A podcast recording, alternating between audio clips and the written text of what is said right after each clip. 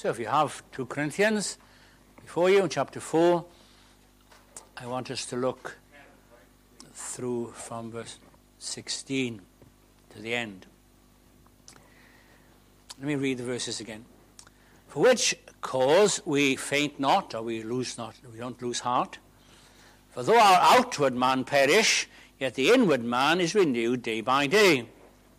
For our light affliction, which is but for a moment, works for us a far more exceeding and eternal weight of glory. When we look uh, not at the things which are seen, but the things which are not seen. The things which are seen are temporal, but the things which are not seen are eternal.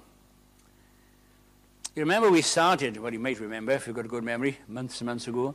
We started chapter 4 by looking at the first verse. Therefore, seeing we have this ministry, as we received mercy, we faint not, or could be translated, we do not lose heart. So Paul's writing to these Corinthian believers, the little church at Corinth, and all the problems and difficulties they've had, as outlined in 1 Corinthians.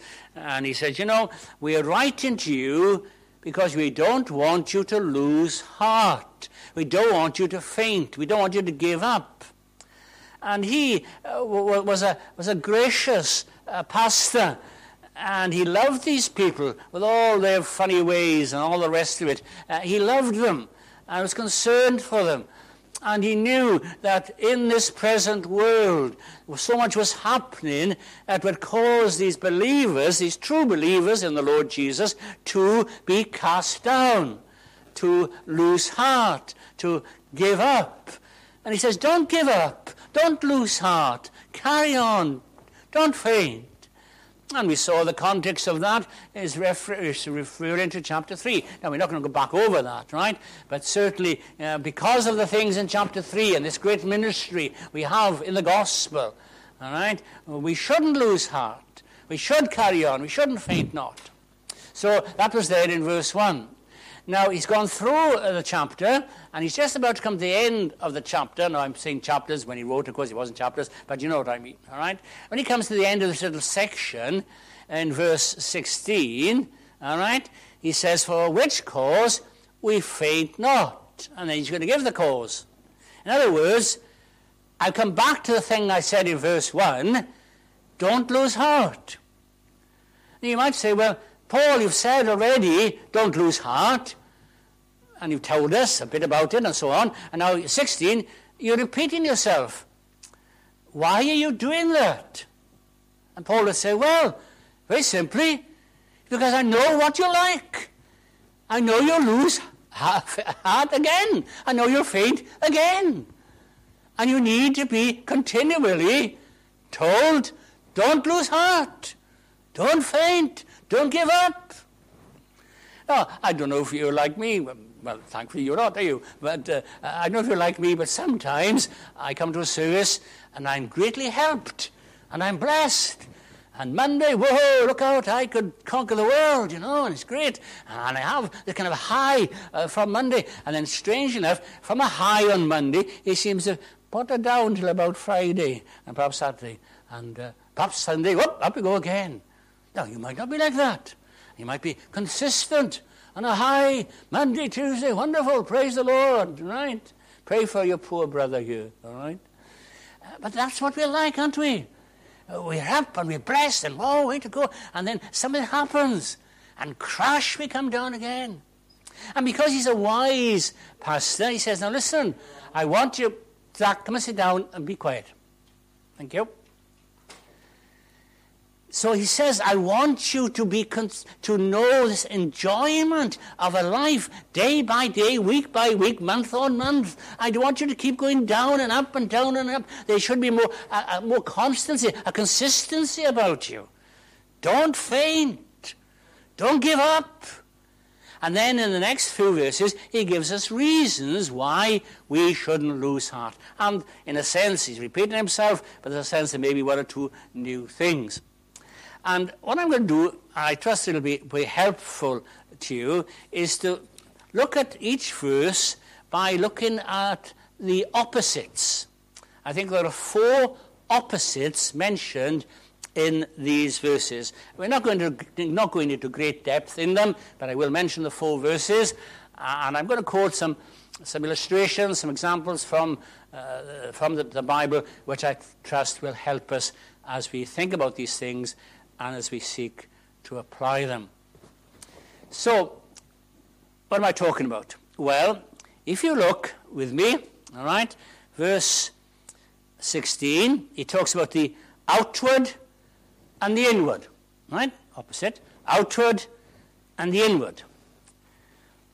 In verse 17, he talks about the light and the weight. So, lightweight and heavyweight, right? Two extremes.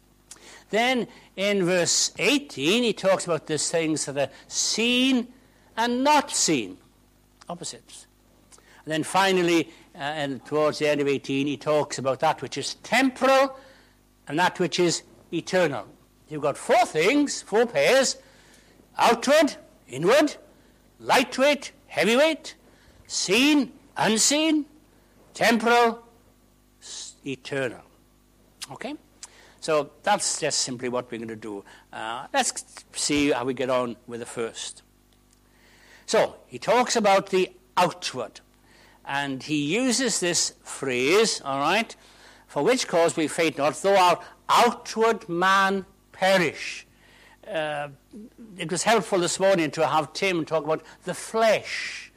All right, he's talking about this, this body of ours. All right, and he said the flesh is used in different ways okay, in the scripture. Sometimes it's talked about in an evil sense or a sinful stress, the lust of the flesh. Sometimes it's just talked about the human body. The Lord Jesus was born uh, in the flesh. He came in the flesh, not in the flesh. He had a human body, such as you and such as me. And so this outward is expression of our human body, flesh and blood, human beings created in the likeness and image of God. We are physical beings.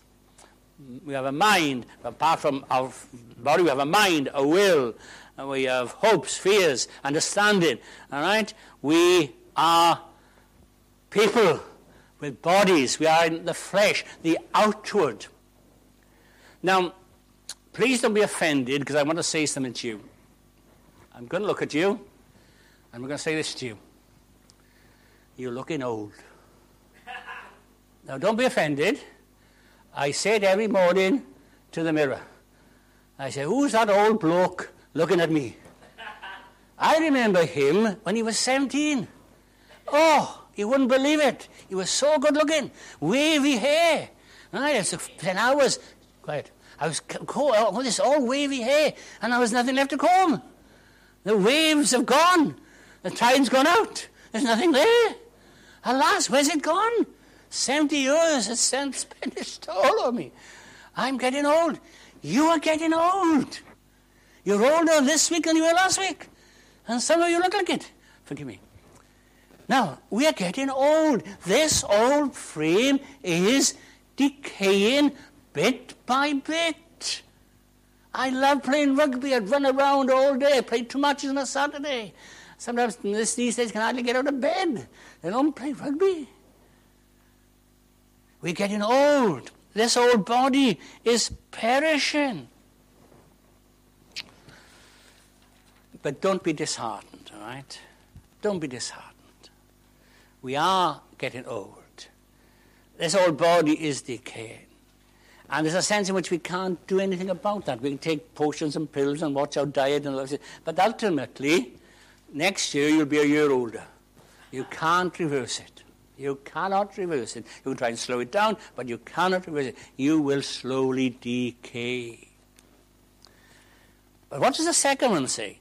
All right? For though our inward man perish, uh, our outward man perish, this old body, day by day, week by week, the inward, the inward man is renewed day by day. The inward, uh, or if you like, the spiritual part of us, that which is spiritual, that which is of the Holy Spirit, that is renewed day by day. That increases, that doesn't diminish. The Christian should increase in grace. There should be an increase of Christ likeness. We have the mind of Christ, says the apostle. Uh, we have the Holy Spirit, and we become new creations in Christ. And we have the power of the Holy Spirit enabling us to seek to live to the glory of God, to seek to be more like the Lord Jesus. And that should increase.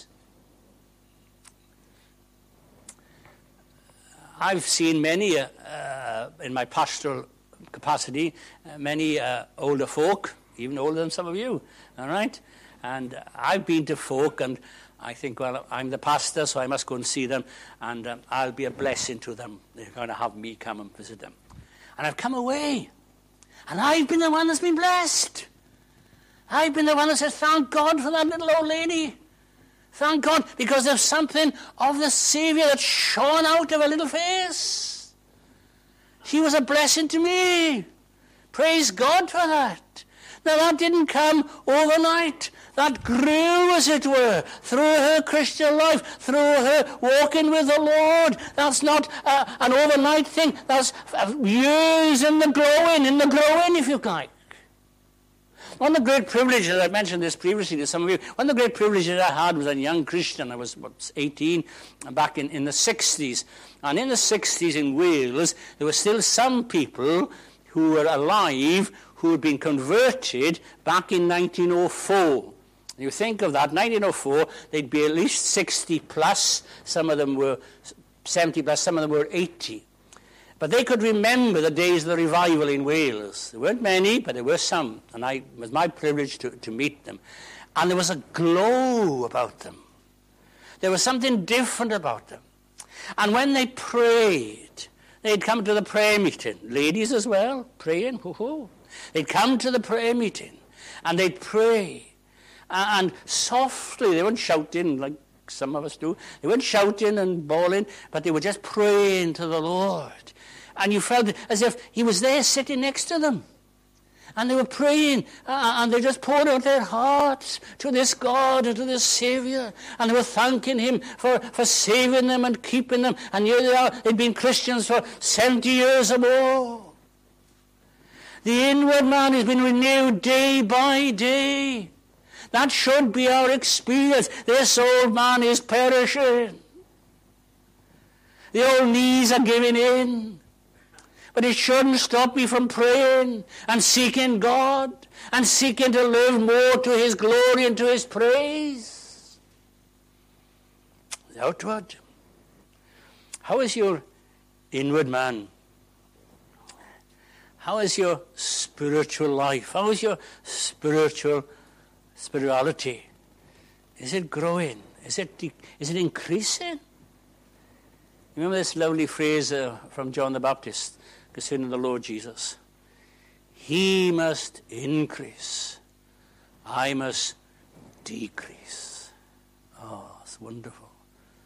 He, uh, they were coming and say, uh, John, people are leaving you. They're not following you so much now, and they're following this new man, this new, this new one on the block, this, this Jesus of Nazareth. How do you feel about that? Well, I don't know. He's, he's not like me, and I don't know. I want you to stay closer to me. No, none of that nonsense.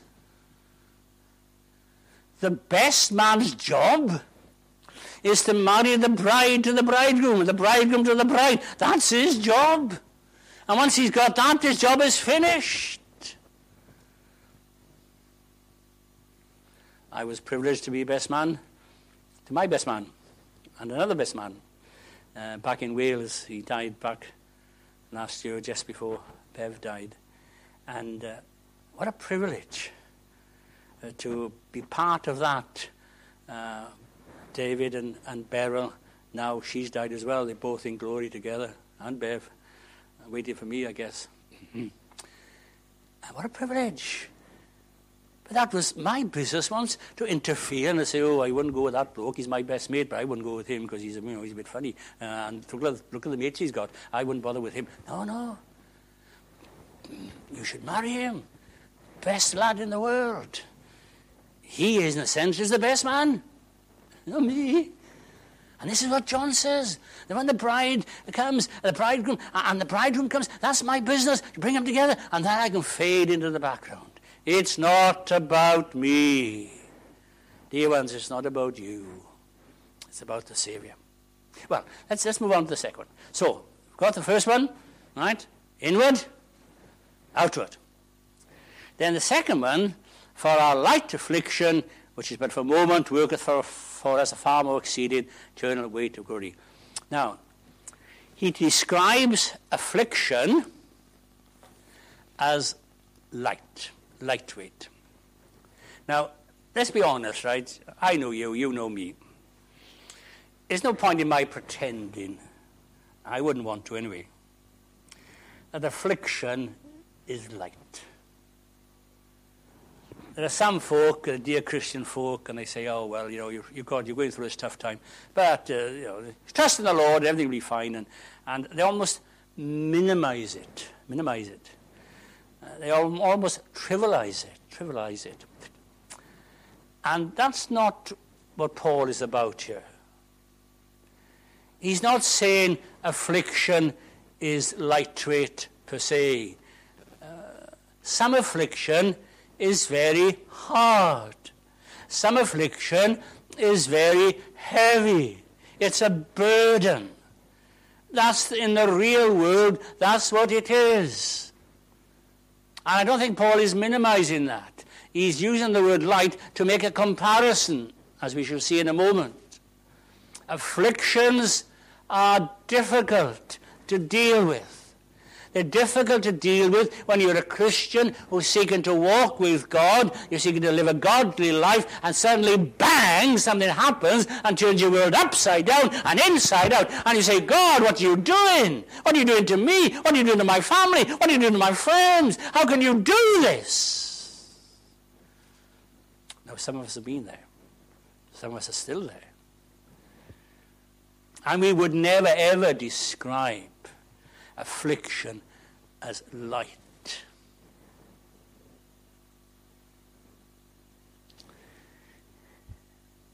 But what we have to do is realize it's a comparison. I don't know if people say the same thing, but they used to. Uh, when I was a lad, if somebody was ill, they'd often say, Well, I've got this illness, whatever, but there are people worse off than me. And, and perhaps they still say it. And and of course, it's true. All right? Uh, almost whatever you've got, somebody's got it worse. I was impressed by a little news article this last week or so.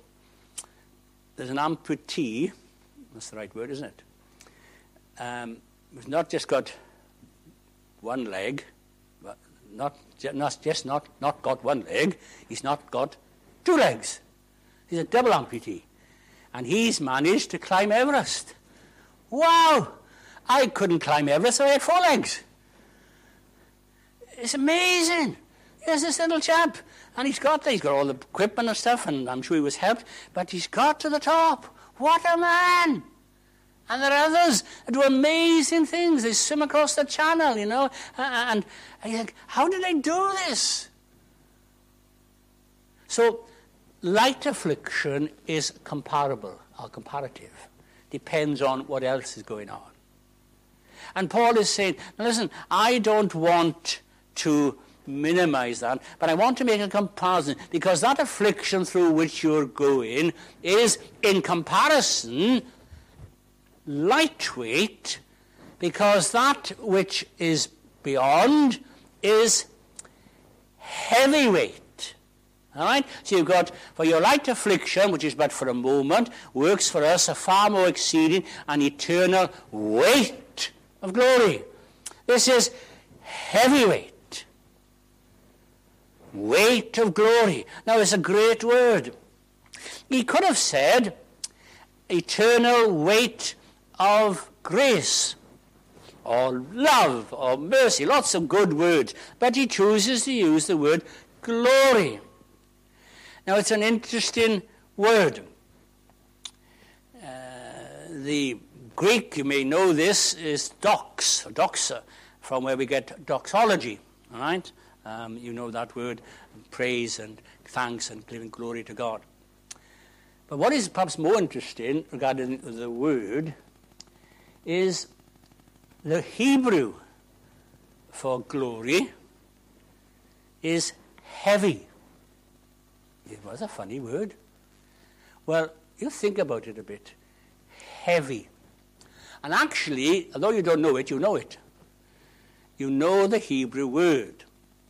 You say, well, I don't know it. Well, the Hebrew word for glory, in lots of instances, is kabod. You say, I don't know that name. I think you do. Because you know the story as well as I do of Samuel. We may come back to that, God willing, next week. Samuel, and what happens when the ark is captured by the Philistines. And you remember that uh, Eli's daughter in law, I think it's Phinehas' uh, wife, she's pregnant and, and a baby, and uh, she cries, when call, she calls baby, Ichabod. Remember that? You remember. Ichabod. And she says, because the glory of the Lord has departed. Right? Ica, obviously gone, departed, kabod, his glory. So, it literally means heavy. And we're not unused to this in English, are we?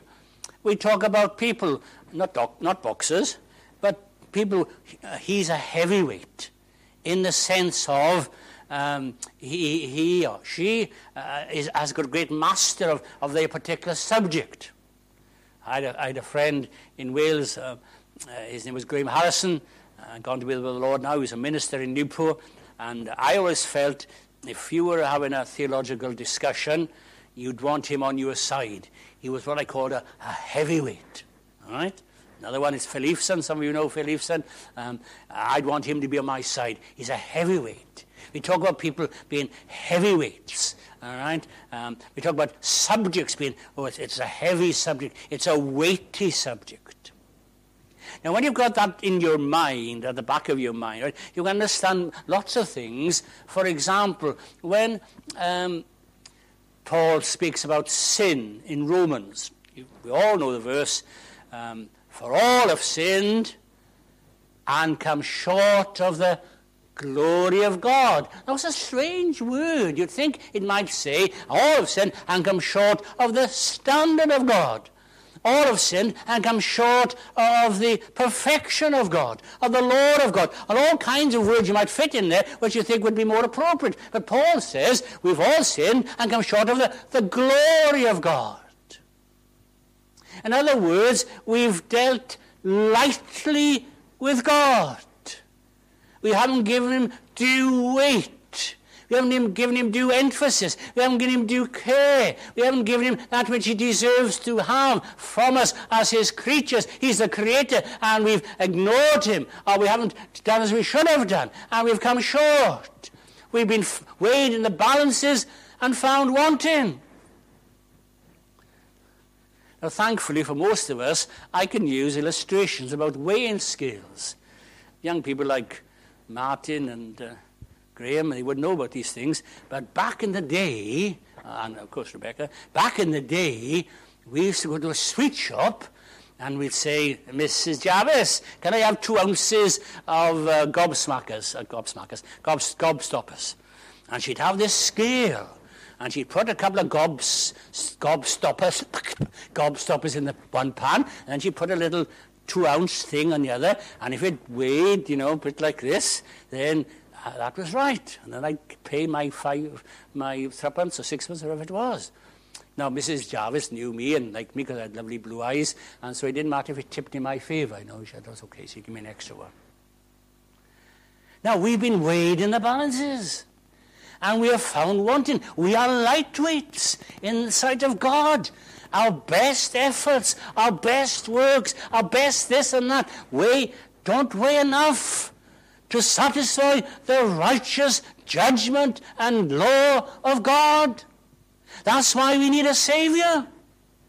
Because we can never, we can never pile on our, our pennies, our weights uh, on one, one side to balance. We can never do it. But He, the Son of God, takes the other side of the scale and down it goes.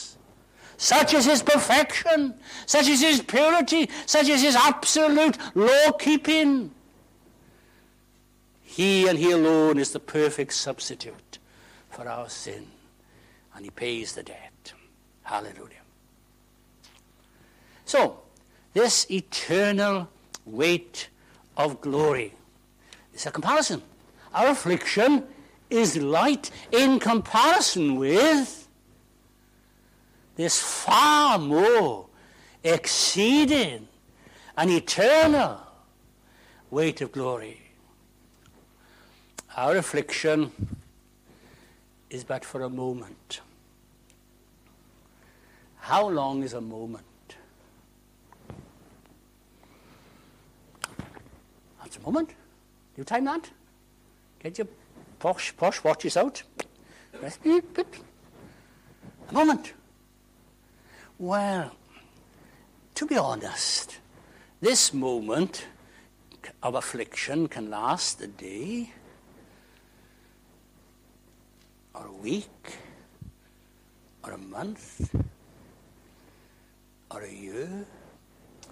You don't want to know this, but I've got a funny leg, my left one, and it's beginning to ache. And I'll need to sit down in about 10 minutes, so you're all right. Um, and then it'll be gone. But I need to sit down. Sadly, some of affliction lasts months and lasts years. But comparatively, it's a moment. Can you see that? Comparatively, light affliction for a moment, because that which with which it's compared, far more exceeding and eternal, eternal weight of glory. This weight of glory will be forever and ever and ever. It will never stop, it will never end. Praise the Lord. Okay, let's move on. We've just two more and then we'll stop. So, verse 18. While we look not at the things which are seen, but the things which are not seen. We look not at the things which are seen, but look at the things which are not seen. Have you got that? Stay with me, Jack. Now, this is seeing with the eyes, all right? Obviously. We see with the eyes. We see all around. We see our circumstances and our state. Uh, we've got these senses seeing, hearing, smelling, touching. Uh, and, and we are affected by what we see. It's amazing the capacity of, of, of the human uh, soul, psyche, whatever word you want to use, you can see something and immediately it affects you. Now, uh, whether you've got children or not, uh, most of us would be affected if we saw something on the television with a child that was injured or hurt or, or dying. Um, and we all we're doing, we're seeing. We see this picture and it brings us tears. Now, that's a normal, natural human reaction. That's what we do because we're human. If we didn't feel anything, then I think there'd be something wrong with us. So what we see affects us, how we react, what we think about it, what happens next. Now, I've got three very simple illustrations which you know very well. Um, the first is the children of Israel. Now, you know the scene. They come out of Egypt, they've come through, and now they're facing the Red Sea. What they can see is the sea. You got that? Good. So they can see the sea, and it's there. They can't cross that. And then they can see the armies, or, or can hear them in the distance, or the clouds of dust, wherever. They can hear Pharaoh and his armies, the chariots, and the horses. So there they're coming this way, there, that's if you can't go that way. It's an impossible situation. There's no way out. Not that they can see. Come with me to, to um, Elisha. Elisha is in uh, the city of Dothan, and the Syrian armies around. And Elisha's got a, Elisha has got a young servant, and he says, Master, Master, they're surrounding us. Now that's what he could see. He could see the sea of armies round about. He could see them. And they were there because they were real. And he said, Master, we're surrounded. What can we do? Because that's all he could see. And then one final one, and I'll stop seeing the sea in a minute. Peter, he gets out of the boat and he walks on the sea and he can see the sea. And he sees the Savior and he says, Bid me out. So he goes out and he walks in the sea. And then he sees more than the sea, he sees the boisterous waves and wind. And he sees the sea. And he begins to sink. Now he could see the sea previously, he could see the wind previously, but suddenly he's seeing these things and he's not seeing the Savior. Because his eyes are too busy looking at the sea, seeing the sea, seeing the waves and the boisterous winds. And he begins to sink. Now, what is the answer to those three little things? Well, very simply, in the crossing of the Red Sea, God speaks to Moses and he opens up the sea. Forgive me for this, I can't stop. And they see the sea going parted. Oh, must be wonderful. What do you mean there? They see the sea parting and they go through. But they see more than the sea parting because you see, Pharaoh and his gang, they can see the sea parting. Well, if it's good enough for them, it's good enough for us. So they cross. But then the Israelites see the sea coming back and destroying Pharaoh and his armies and his horses and his chariots. Hallelujah. Elisha. What did Elisha do? Calm down, calm down. What's the matter with it? It's all right. We'll be okay. But Master, Master, they're all around us. We're surrounded. I can see them. I can see them. They're there. Elijah says, Lord, it's almost as if, Lord, excuse me, can you do me a little favor? Now, forgive me if that sounds irreverent. It's not meant to be. Lord, could you just do something? Could you just open this young man's eyes? He needs to see. And the Lord opened his eyes and he saw what he couldn't see before. It was there before. But what he couldn't see before was he couldn't see the horses and chariots and the fire round about Elisha. No problem. No problem. Peter he's going down for the third time. I don't know how many times he went down. And uh, the Lord just draws near. Save me, save me. Now, we're not told how far close Peter was to the Saviour. My own thinking, I can't prove this, is that the Saviour moved towards Peter. Right? He's coming, and Peter gets off the boat, sees this, and down he goes. And the Lord moves towards him. And I was going down. Now, to be honest, me, I'd let him go down a couple of times to teach him a lesson. But the Lord doesn't do that. Up he comes. And he sees the Lord close to him. And they're okay. So, Paul says, we look at, we look not at the things which are seen, but the things which are not seen. We see the hand of God unseen. We see God in his sovereign purposes. We see a God who's absolutely uh, in control.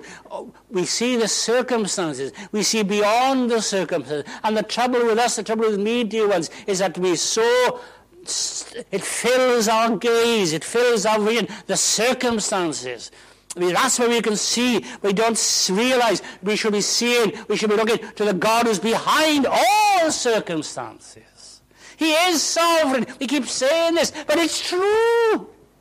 In His great providence, God is behind and over all and in control.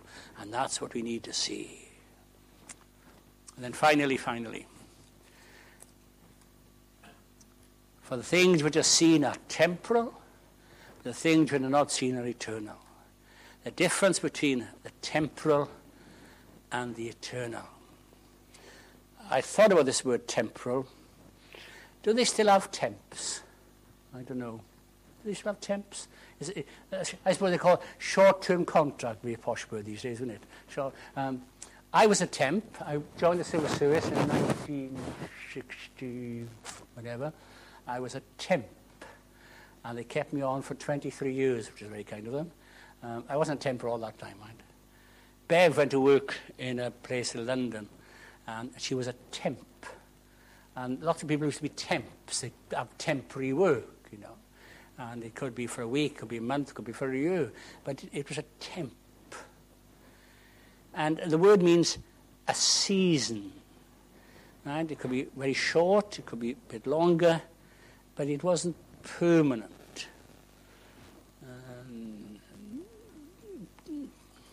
Tim this morning, he took us through Acts 8, and we finished at verse 17. And verse 18, which is next door, of course, all right, says this For I reckon that the sufferings of this present time, it's the same word, this present time, are not worthy to be compared with the glory which shall be revealed in us. Now, again, he's not saying that the sufferings are nothing and can be just swept aside. The sufferings are real, but they're for a season. They're temporary. They won't last forever. Even if it comes to death, that'll be the end of them. We say, don't we, uh, that it was a blessing the Lord took him or her because she suffered so much. You wouldn't want that to continue. And God has ended that. It may cause us to grieve and to suffer uh, after, but not that dear person. The end is, the suffering has come to an end. There's no more suffering. There's no more pain. There's no more tears. It's an end at an end. It's only temporary. Peter talks about, uh, about our trials. If for a season you're facing these trials, these temptations, these difficulties, it's for a season, it's for a little while. One of my little quotes, uh, um, it's a lovely little quote. You've heard it, and you probably heard it again once or twice. This dear brother, he was reading his Bible, and he came to something, he said, Oh, praise the Lord, praise the Lord. And his wife said, What's that? Oh, reading something. Praise the Lord. So he read a bit more, and he came something. Oh, praise the Lord, praise the Lord, praise the Lord. And what do you, what do you read? Oh, something. And he read some more. Praise the Lord, praise the Lord, praise the Lord. I said, What are you reading? Oh, tell me, praise the Lord, praise the Lord. Why are you doing that? Well, he says, Well, he says, I read in the, in the Bible here, and I read this phrase, and it came to pass. And then I read again, and it says, and it came to pass. And I read again, and it says, and it came to pass. I thought, praise the Lord, it didn't come to stay, it came to pass. Hallelujah. It doesn't come to stay, dear ones. It comes to pass, and it will pass eventually.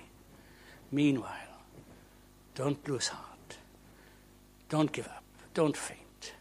The things which are seen are temporary, but the things which are not seen are eternal are eternal, forever and ever and ever. I don't know if we'll have conversations in heaven uh, about things, but wouldn't it be wonderful if we could say, we could, might say, do you remember we used to talk about afflictions? Yeah, yeah.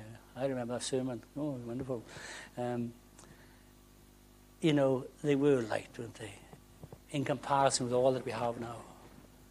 Forever and ever and ever. There's no end to the glory. Full and free, completely. Imagine what it must be like to be 100% pure and holy and loving the Lord your God with all your heart, all your soul, all your mind, all your strength. Imagine that. For some of us, it's a long way off. But not day, in that day, That'll be our portion forever and ever and ever. Let's pray. Thank you, Father, for your word. We need to be encouraged. We need to be challenged. We need to look up because it doesn't come to stay, it comes to pass. Hallelujah. And whatever difficulty we're going through at this time, you know us, you know the homes to which we'll go back to tonight. What will happen tomorrow and through the week. And for some, it might be a difficult week. You know what's on the agenda. Perhaps we already have got it marked on the calendar. For others, it might come as a surprise or a shock. Uh, but Lord, nothing surprises you and nothing shocks you because you are in total control of our little lives. And you will bring us on eventually, finally, eternally to glory. For Jesus' sake. Amen. Now, I felt there was only one hymn we could sing, um, and it's Forever with the Lord, which we know very well, I think. 809. 809. Forever with the Lord, amen, so let it be. Life from the dead is in that word, tis immortality. You in the body pent, absent from him I roam, yet nightly pitch my moving tent, a day's march nearer home. 809.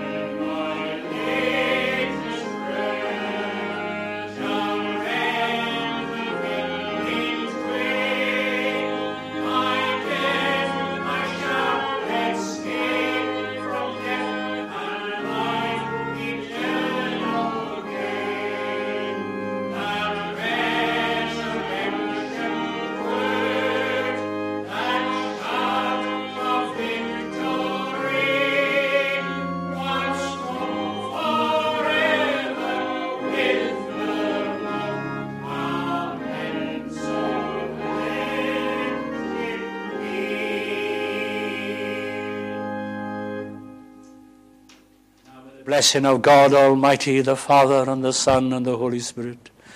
Rest and abide with God's people here and everywhere.